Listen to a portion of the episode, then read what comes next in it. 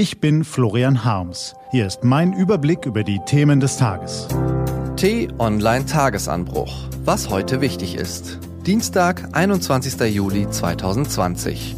Europas Staaten stehen am Scheideweg. Entweder machen sie die EU endlich zukunftssicher oder sie verwalten nur noch ihren Niedergang.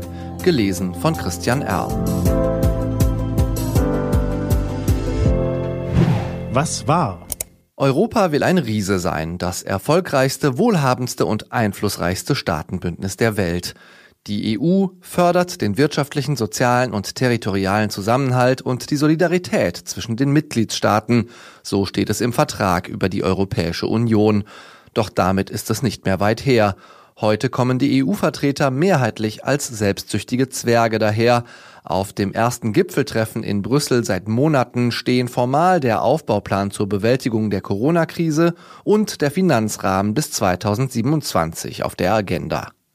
De facto geht es um viel mehr, um die Frage, ob die Allianz noch die Kraft hat, ihre Zukunft selbst zu gestalten, statt ihren schleichenden Niedergang zu verwalten. Die Antwort auf die größte Wirtschaftskrise seit Jahrzehnten droht durch nationale Falscherei zerlegt zu werden. Der Streit ums Geld offenbart schonungsloser als je zuvor, dass am Brüsseler Verhandlungstisch inzwischen ziemlich viele Damen und Herren sitzen, die nicht der Glaube an gemeinsame Prinzipien zusammenschweißt, sondern die vor allem Egoismus antreibt. Der niederländische Premier Mark Rutte sprach es frank und frei aus. Jeder macht hier Geschäfte für sein eigenes Land, sagte er, das gelingt dem einen besser und dem anderen schlechter, und mancher scheint gar nicht zu merken, wie sein Einfluss und seine Stellung schrumpfen. Viele der EU-Chefs sind allenfalls noch Scheinriesen, eher sind sie sogar Zwerge, sieben um genau zu sein. Der erste Zwerg ist Ratspräsident Charles Michel, der eigentlich konstruktive Kompromisse schmieden soll, aber ein ums andere Mal von den Regierungschefs zurechtgestutzt worden ist. Unter dem Druck knickte er früh ein, was sowohl die sparsamen Länder um Österreich und Niederlande als auch Ungarn und Polen ermunterte, immer neue Forderungen zu stellen. Michel fehlt zum erfolgreichen Schlichter nicht nur die Erfahrung, sondern offenbar auch die Kaltschnäuzigkeit und das Machtbewusstsein seines Vorgängers Donald Tusk. Zweitens Ursula von der Leyen. Auch sie ist längst nicht so groß, wie sie sich als EU-Kommissionspräsidentin selbst sieht.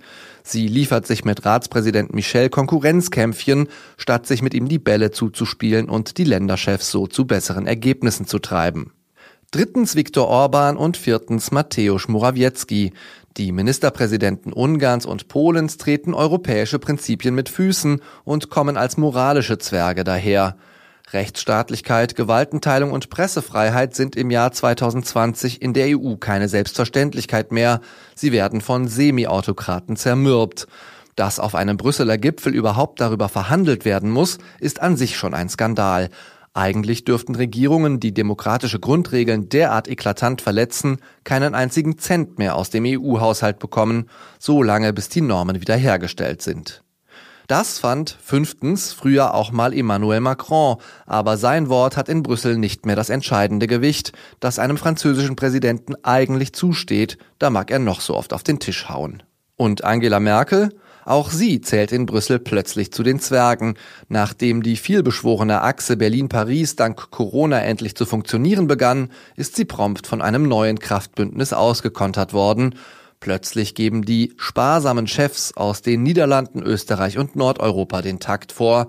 Nun rächt sich, dass Merkel ihren Vorstoß zwar mit Macron und von der Leyen abstimmte, aber nicht mit anderen Geberländern, die wie Deutschland mehr in den EU-Topf einzahlen, als sie herausbekommen. Wer aber zahlt, der will wissen, was mit seinem Geld geschieht und sicherstellen, dass es nicht in Bürokratie oder Schlamperei versickert.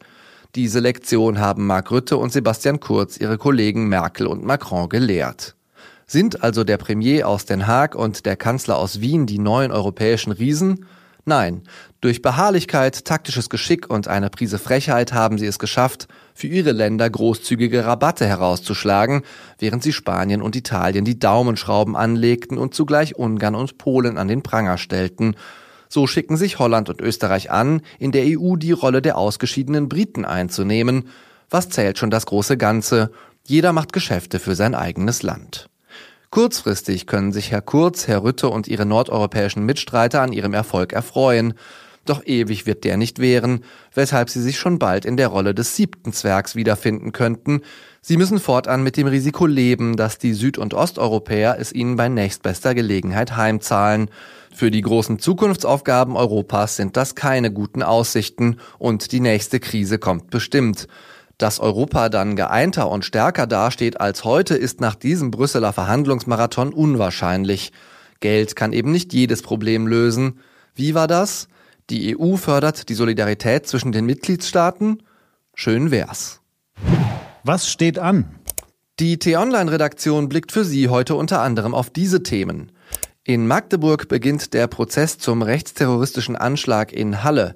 In Wiesbaden befasst sich der hessische Innenausschuss mit den rechtsextremistischen Drohungen, die aus dem Polizeiumfeld kommen. Und in London treffen sich die Unterhändler der EU und Großbritanniens, um ein weiteres Mal über das geplante Anschlussabkommen zu verhandeln. Diese und andere Nachrichtenanalysen, Interviews und Kolumnen gibt's den ganzen Tag auf t-online.de. Das war der T-Online-Tagesanbruch vom 21. Juli 2020. Produziert vom Online-Radio- und Podcast-Anbieter Detektor FM. Auf t-online.de-tagesanbruch können Sie sich auch kostenlos für den Newsletter anmelden. Ich wünsche Ihnen einen frohen Tag. Ihr Florian Harms.